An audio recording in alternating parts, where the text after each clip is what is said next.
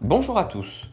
Je vais aujourd'hui répondre à une question qui m'a été posée au sujet de la vidéo empreinte primaire en prothèse complète clinique destinée aux étudiants d'odontologie en quatrième année. La question était la suivante.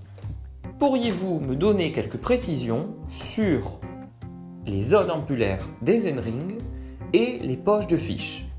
Alors ces deux notions euh, répondent euh, à des données anatomiques euh, que l'on étudie particulièrement chez les dentés complets, notamment au cours de l'examen clinique, mais également lorsque nous parlons d'empreintes.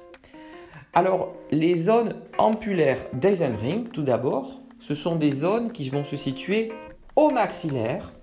C'est une zone qui a une forme d'ampoule en arrière et autour de la tubérosité. C'est pour ça qu'on parle également de zone paratubérositaire ou de zone rétro- et paratubérositaire. Ce sont des zones qui sont très importantes à enregistrer dès l'empreinte primaire puisque l'exploitation de cette zone permettra d'obtenir à cet endroit un bord prothétique qui contribue à la stabilité de la future prothèse. Également, on m'a demandé de donner des précisions sur les poches de fiches. Alors les poches de fiches, ce sont ces zones qui se situent donc à la mandibule, euh, entre la crête édentée, secteur prémolomolaire, jusqu'à la ligne oblique externe.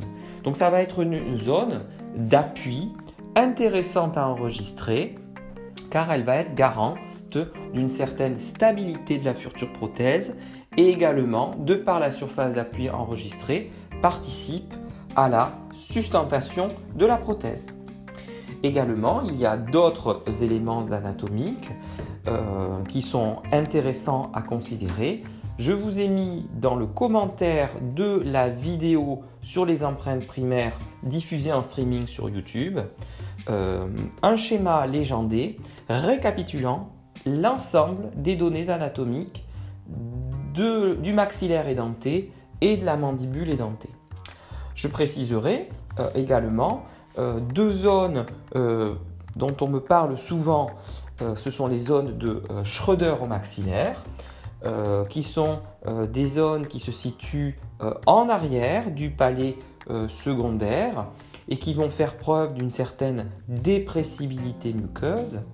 Et puis vous avez à la mandibule ce qu'on appelle les zones rétromolaires ou plutôt comme on pourrait dire les niches rétromolaires qui sont des zones qui vont être intéressantes à enregistrer et l'habilité du praticien l'habilité à mobiliser la langue, l'habilité également du patient avec la mobilité de la langue au cours euh, justement euh, de l'empreinte, des empreintes, vont être des éléments qui vont largement contribuer à la stabilité des futures prothèses mandibulaires.